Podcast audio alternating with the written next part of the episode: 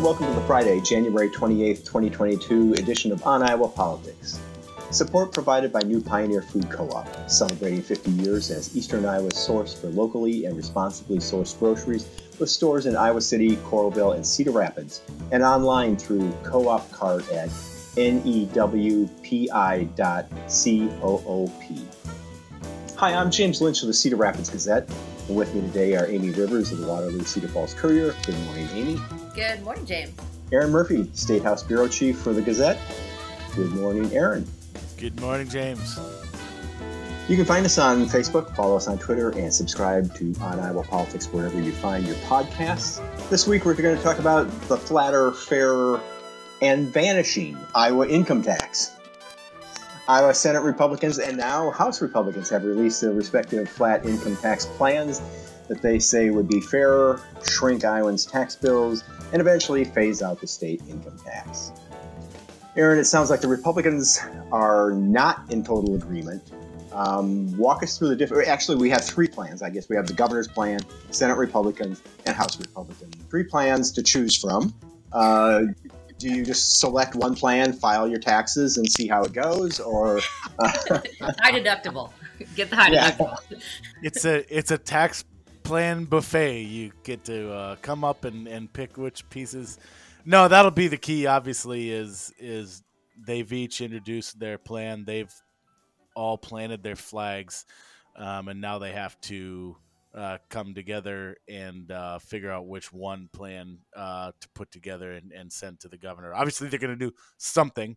Um, what it will look like will probably be a little bit of a mix of these pieces. So just to go through them as as quickly as possible, so we don't lose everybody uh, on the podcast in the next thirty seconds. Um, we love taxes. Talk about taxes. right, right. On line sixty-one A. well, let me tell you, as he cracks his knuckles, and um, so they they all reduce the income tax. Um, the governor and house go to four percent for everybody. They they all go to a flat income tax. Governor and house go to four percent. Senate goes to three point six, a little lower they all eliminate the income tax on retirement. So that's the one piece that they all that they all did similarly. Governor and Senate reduced the corporate income tax rates. The House left that alone. Um, and then the how the other big difference is um, the Senate version has a mechanism that kind of shifts some taxes around, some existing taxes, um, and and puts some of that towards the um, conservation and water quality trust fund that was created 12 years ago now and, and has never been filled. Um, so so that's the one key difference of theirs. The other thing I should circle back to on the the personal income tax, the flat taxes I was talking about, and James touched on this. They all reduce it, governor and house to four, Senate to three point six.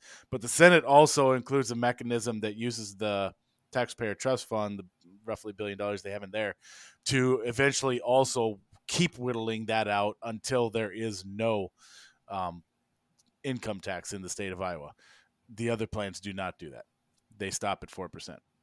Um, total costs: governor at one point six billion, House at one point seven, and the Senate at two billion. These are preliminary estimates. LSA hasn't weighed in on these yet, um, so we'll see what those look like um, so they're all expensive. That's all. In, that's in an eight billion dollar state budget.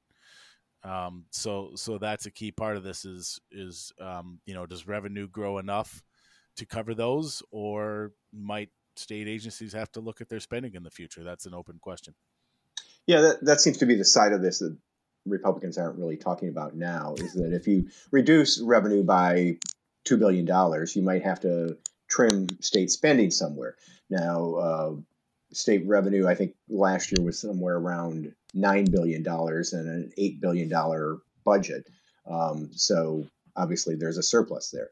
But uh, you know, if you, if you keep reducing the income taxes, the revenue, um, they may have to adjust that. Republicans really have never been uh, opposed to reducing government spending, but where you reduce it and how you reduce it, uh, that, that's where the rub comes in.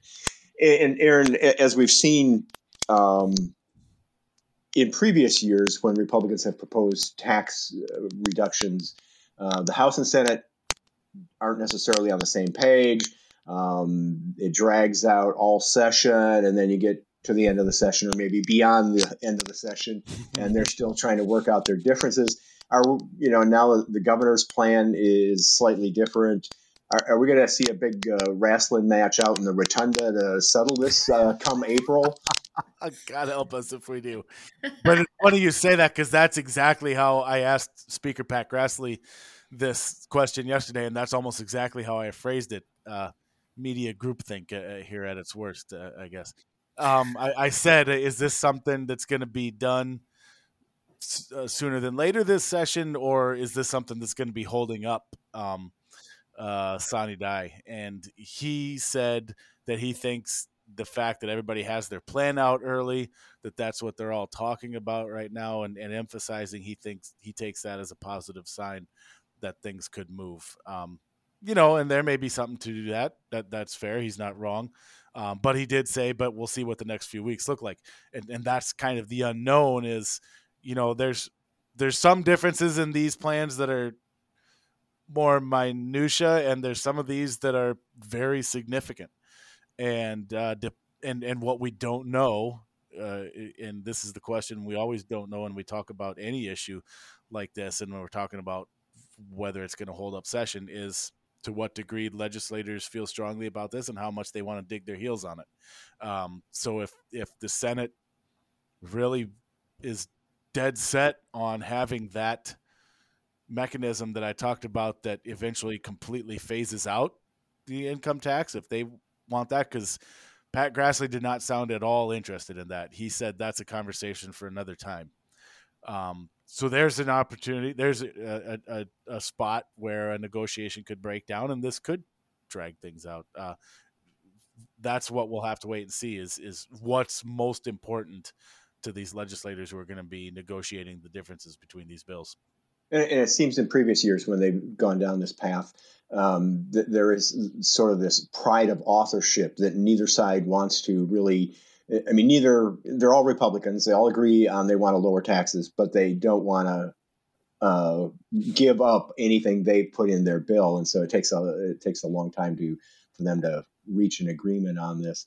Amy, and I'll um, say, oh, go ahead. Sorry, Amy. I just wanted to add to that because the other interesting thing about this to me this week with the Senate announcing their plan on Wednesday and the House on Thursday is how quick they both were to say ours is very similar to the governor's. They both wanted to stake out that ground, which was very interesting to me, uh, as it, it kind of sounded like a pitch. Like, you love our plan because we were the one that uh, we're, we're, us and the governor are on the same page here. So that was two against one.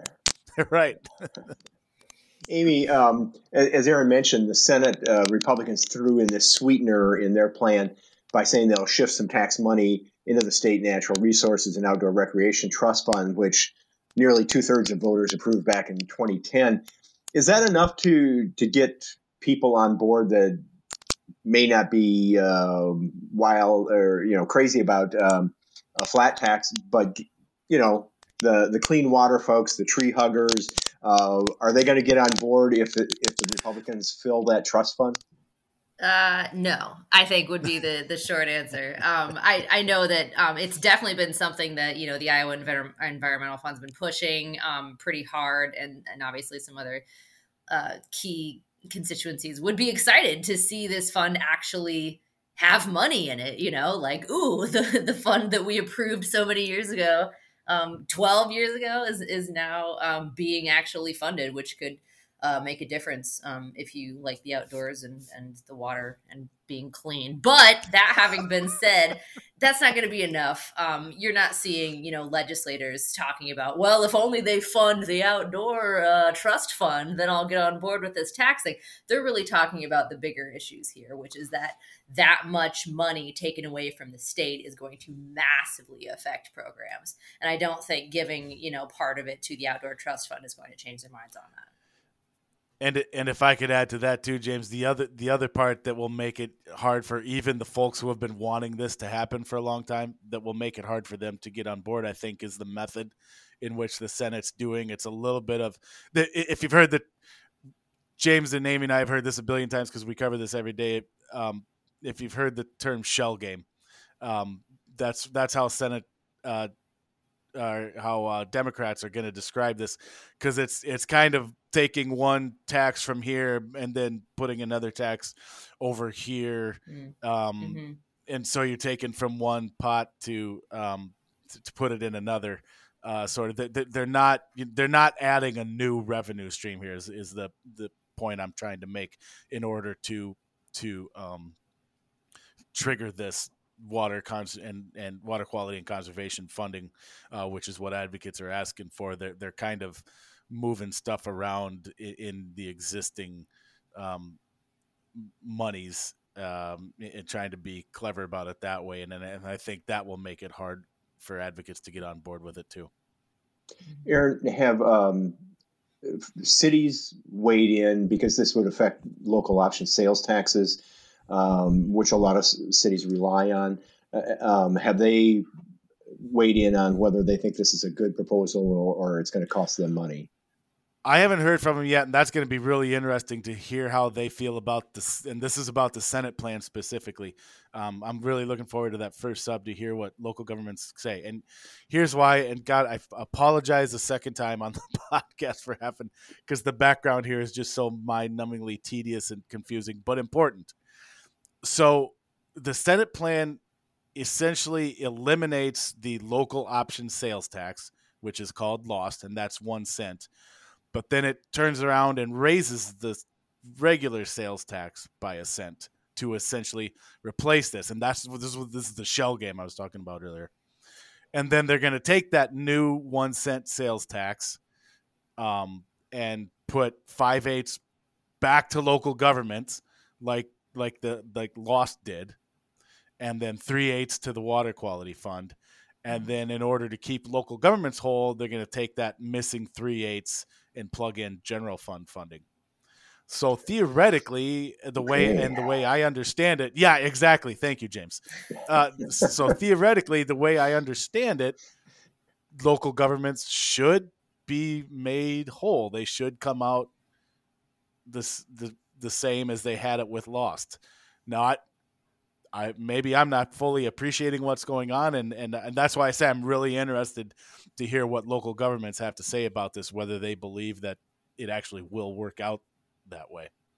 I hope everyone's taking notes because there's going to be a quiz oh, at the God. end of the podcast. and if you pass, you'll be a qualified tax preparer. We're going to move on to something a little easier to understand now. Oh, thank God. We're going to talk about birds, specifically two birds.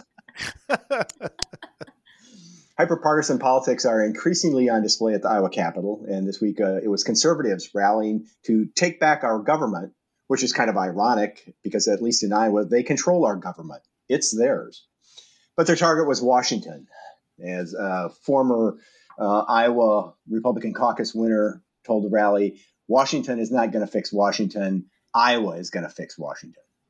Um, among the fixes the conservatives called for were term limits. And one of the folks there, Representative Steve Bradley of Cascade, has introduced a bill uh, to limit members of Congress to just 12 years, which means that's only two more terms for Chuck Grassley.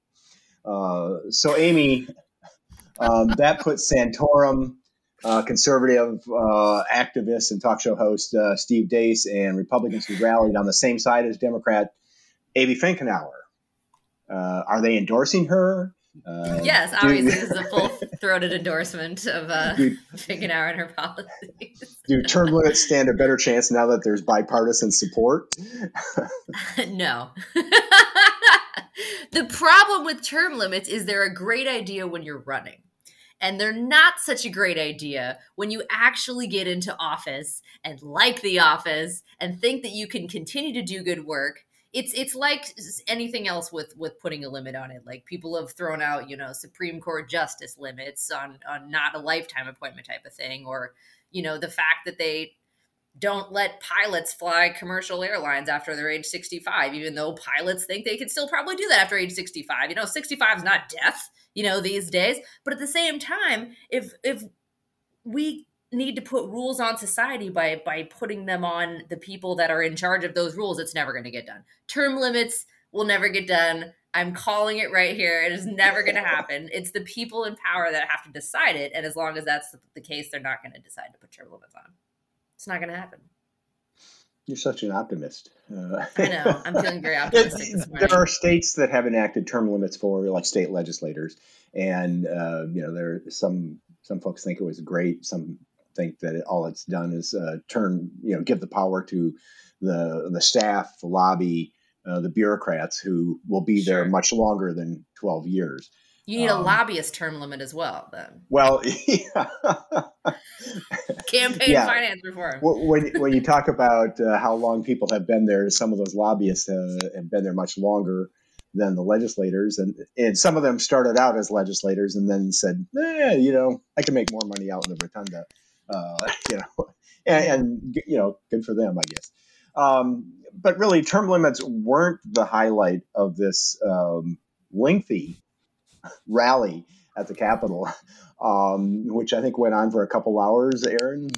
Yeah, yeah. that's right. It, it was. Uh, it started at uh, uh, in around the lunch hour and and went well into the early afternoon. It was a long one. It's not going to be easy to take back our government. You know, I mean, there, there's a that's lot of true. work to do. There's a lot of that's work true. to do. A lot but, of people uh, had feelings that they wanted to get out there. Yes, yes, it was sort of a, a festivus for. Uh, That's right. conservatives. yep. They aired them. And um, among those airing their grievances was Representative Bobby Kaufman, um, who state house observers know is not exactly a stranger to the spotlight. Uh, and it's not shy when there's a spotlight to be uh, stood under he had the, the perfect rhetoric for the rally. He said, quote, we in Iowa are a citizen legislature. We are not career politicians. I'm a farmer by trade, and most of us have real jobs. So I don't always subscribe to political correctness. And then to make his feelings clearly apparent, he flipped the double bird. Double bird. Later, in an interview with uh, KGAN TV, Kaufman said his salute was not aimed at his Democratic State House colleagues, but at, quote, the current party and power in Washington, D.C. They are the ones responsible for open borders, soaring crime, rapid inflation. I believe I spoke for a lot of folks in Iowa and in my district and had, that have been feeling that for a long time. Erin, um, what's the reaction? uh, kind of to to piggyback off on the way you you set up Representative Kaufman, there's not a whole lot of surprise necessarily um, there, and and the way he's leaned into it and, the time since. Um, I'll I'll leave it at that. Let me say this though: what I found funniest, maybe of all about it, is I saw the clip that WHO TV showed, um, and they blurred out his hands and I can't remember which comedian it said who did this, but I thought it was so brilliant. It's like at this point, what is the point of blurring out your yeah. hands? Like yeah. nobody knows what he's doing there. yeah. like, like what what are you preventing? Oh, thank goodness my kids didn't see that. They wouldn't have. Now they still don't know that he was flipping people off. I, I, I mean, I guess I appreciate it, but it seems a little silly to me. I, the whole thing's silly. Yeah, I, start to finish. Amy, I, I mean, the, the political rhetoric certainly has um, sort of declined, diminished. Uh, yes. is, is, this sort of a new low for a, a lawmaker at the, the Capitol? And, you know, okay, we, we've broken the bird barrier. What's next? you know, I'm not one that necessarily thinks, and and perhaps that's because I'm a crass millennial, but I don't necessarily think flipping the bird is the worst that you can do. You know, I mean, there are there are policies that that you could argue that would have done worse things, or that have done worse things to to different people, um, or that they've suggested, you know, type of thing that that I would find a lot more offensive than flipping the bird, but. Yeah, I mean, really, I think you know Kaufman is is working as as Erin and, and you have said to try to, you know, stay in, in the spotlight and and you know keep the pressure up. Um, he's really targeting because obviously, um, as you mentioned, the Iowa legislature is Republican dominated. all of our federal representatives are Republicans, um, at least except for you know one. So we uh, have Republican power. We're not. He's not aiming at anybody that's that's representing us.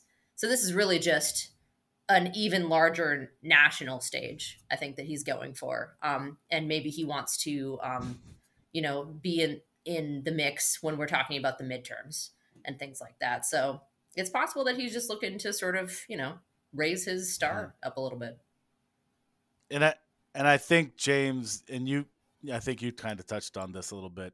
Um, it's it's we've kind of reached a point where this is if if we drew up a list of and and if we include our federal uh, representatives and and uh, recent presidents um, and and we drew up a list of um, unseemly behaviors or um, you know outlandish comments or or yeah. you know th- this would be somewhere on page mid 50s probably. If you ranked them so I, I think that's as much as anything is the, the, the, why my reaction is so muted to it because you know I, I, and for better or worse otherwise i won't argue that. If someone wants to buy me a beer and, and get me going on that um, uh, send me an you heard uh, it here first. Um but it's but it's just that it, it's it's commonplace anymore. You know, I'll I'll take the role of the angry old man. And get off my lawn here, but yes, um, seeing somebody flip the bird is not shocking. Um, and and as Amy said, you know there you know there are policies that are far worse than the gesture. Um, I, I, do think it disrespects the the office. I think it disrespects the the Capitol, um, and, and I think it it just coarsens, you know, continues the coarsening of, of political rhetoric, which is really unfortunate. Um, what's going to be interesting, and I keep checking my inbox, uh, expecting, uh, you know, an email from the Iowa Republican Party calling Kaufman out for his behavior. Um, you know, as they called out Abby Finkenauer for using what was it, damn, hell, and jackass in her comments. Um, mm-hmm. you know, uh, Bobby, uh, you know, um, I think you know it's at least as what do you want to say offensive um, as those right. words. Right. Um, and, and the other thing is that Bob Vander Plaats called him out on Twitter. Yes, yeah. So yeah, there so, are individuals at least that are are especially on your you know family and can you know compassionate conservative side that are calling right. him out for that. Right. And, and Vander said that that was not showing leadership. Um, you know, which which I think you know actually is a good argument. You you know, if you want to make the argument that folks in Washington aren't doing the right things and they've let us down the wrong, you're fine. I think in a way that then ending your comments that way sort of, you know, negates what you've just said. Um, you know, rather than paying attention to the argument you're making now, now all the emphasis is on, oh, he flipped the bird um, at, at people who can't see it. Uh, you know, uh, and, and yep. also, you know, we have this situation where, um, you know, he's the son of the the chairman of the Iowa Republican Party. Uh, uh, mm-hmm. Interested in what the conversation has been like since um, that rally. Uh, you would like to be a fly on the wall at that yeah. yeah, because I, I'm sure it would be a, a very spirited conversation. Um, also raises the question of, go ahead, Eric. Yeah. No, I was just going to say, and, and to your point about the, um, uh, and, and if there's any, um, you know, staff type folks, the, the, the type of folks who pitch uh, stories and questions to reporters out there listening, um, to your point, James, about the hypocrisy, that's why I don't report on outrage of the day stories because it's going to be the other side the next day. Um, yeah. Yeah. So you can skip my inbox when when that one comes, folks. it does raise a question in my mind if the Capitol uh, tour guides will have to like plan those uh, elementary school tours around the valleys. Make sure there's no adult themes. Uh. They're gonna, they're gonna. Can you just tell us when Kaufman's talking so we yeah. can, you know, so we can maybe move the field trip to later that day? Uh, we're going to skip the rotunda today. Let's just uh, head right there. it also did uh, provide a little levity at a subcommittee meeting uh, yesterday when uh, uh Representative Skyler Wheeler uh, told people at the hearing that they would have uh, two minutes to speak. And at the end of two minutes, his staffer would give them a hand signal telling them their time was up. And then he quickly said, an appropriate hand signal. Oh man! Moving from uh, the serious to the more serious, or from the, the absolutely not serious to the very serious, there is a Supreme Court vacancy, and we may not know who, but it's pretty clear that the next United States Supreme Court justice will be a black woman. Uh, that's one campaign promise, or as the president prefers, proposal that it appears he will be able to deliver on. Erin, uh, does the retirement of Justice Stephen Breyer uh, give Biden an opportunity for a reset, uh, a chance to get something done to sort of restart his agenda? Yeah, uh, yeah, to a certain degree, without a doubt, because uh, this is something that they will get done. I mean, there's no doubt about that. Um, I mean, very, very little. I should you never say never, I suppose. Um, so, so yeah, it, it's something that they'll be able to um, look back and point to, and and maybe feel especially uh, uh, those within their party, um, get them feeling a little bit better about the president and his agenda uh, moving forward. Um, whether that has any coattails and creates any momentum, I, I, I don't know. Probably not a whole lot. But but but look, that, you got the infrastructure bill done, which was a huge deal. Um, as the people of Pennsylvania now know, uh, uh, with Seriously. their bridges literally falling apart. Um, just before the president arrives, uh, hash uh, hat tip to Amy for pointing that one out on Twitter this morning. Those um, pictures are insane. Yeah, I'm sure everybody crazy. will have seen them by now. Yeah. Wow. Um. So so so yeah. So the infrastructure bill was was a big deal and a big success. Build Back Better obviously ran into um, a wall, and and they're they're taking a second uh, different approach at that. Um, so this gives them uh, something to put in the win column, so to speak. So yeah, so it's like I said, does does it move the needle as far as his approval rating?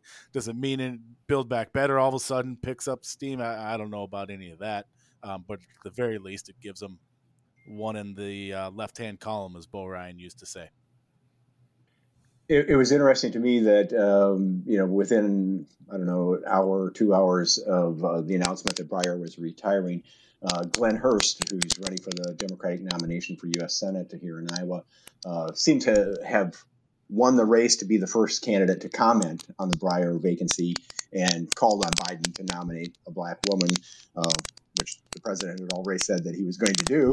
Uh, it, it, took others, I, I guess some of the other candidates waited, sort of deferred to Breyer to officially make his announcement uh, before they commented on the vacancy. Um, Amy, uh, um, we expect that Republicans will put up some sort of a fight um, uh, on the nomination, if for no other reason than for appearance sake, and perhaps for the fundraising, uh, you know, opportunity. But um, you, you, know, and Senator Chuck Grassley, who sits on the Judiciary Committee, said that he's looking for a nominee within the legal mainstream to attract, um, you know, to get his support before he would support the nominee. Um, is this a battle worth fighting? Uh, if Biden has the votes that he needs, uh, you know, how much ammunition should Republicans spend on on fighting this nominee if it's a done deal? I, I wouldn't worry about it. I mean, it's you're he's replacing like with like, right? So Breyer's a reliable, you know, liberal voice on the Supreme Court, and and so will this next nominee be. So I'm sure that you know maybe they'll grumble about it, but then they'll be moving on. You know, I think they're pretty eager to keep hammering, um, you know, the policy spending that's being proposed and and that sort of thing. That's getting them traction, um, inflation you know these are big issues that are affecting people's pocketbooks right now. So i think it's really only an issue within that narrow beltway. So i think they probably i would i wouldn't expect them to put up a giant fight. It, it seems like um, they're almost better off saying you know hey see this is what happens when democrats control the senate. This is what happens you know the, the president's going to keep sending us these liberal uh, out of the mainstream you know judicial nominees. Um, you know give us a majority and, and we'll give you more Brett Kavanaugh's, uh, Amy, you know, um, Tony Barrett, Barrett. Barrett, uh, you know, Conan Barrett, and uh, Neil Gorsuch. Is, you know, I mean, you know the.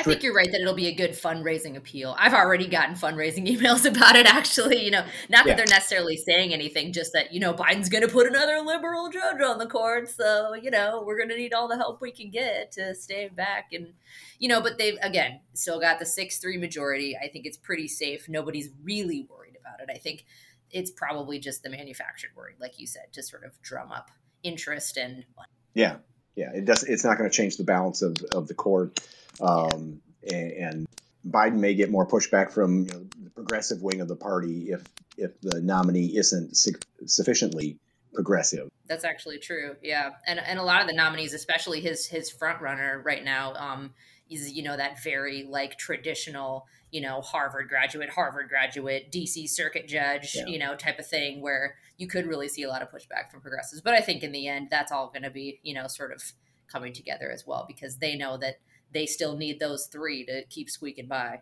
Yeah, yeah. All right. Well, that's it for this edition of On Iowa Politics. If you enjoy the podcast, tell a friend and subscribe to us wherever you find your podcast. Send your fan mail to podcast at thegazette.com. Don't forget that the work of everyone you heard today can be found on the pages and websites of the Quad City Times, Waterloo Cedar Falls Courier, Sioux City Journal, Mason City Globe Gazette, Muscatine Journal, Council Bluffs Daily Nonpareil, and the Cedar Rapids Gazette.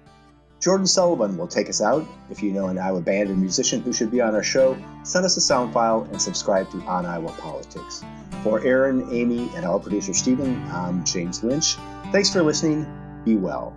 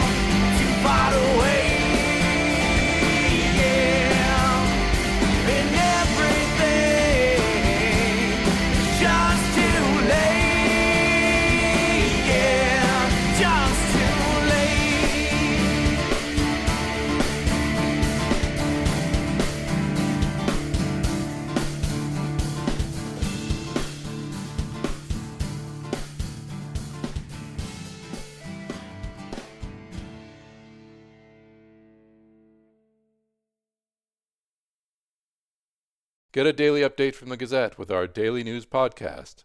Add it to your podcast player or your Alexa friendly device to get a bite sized local news update each day. Check it out at thegazette.com slash podcasts.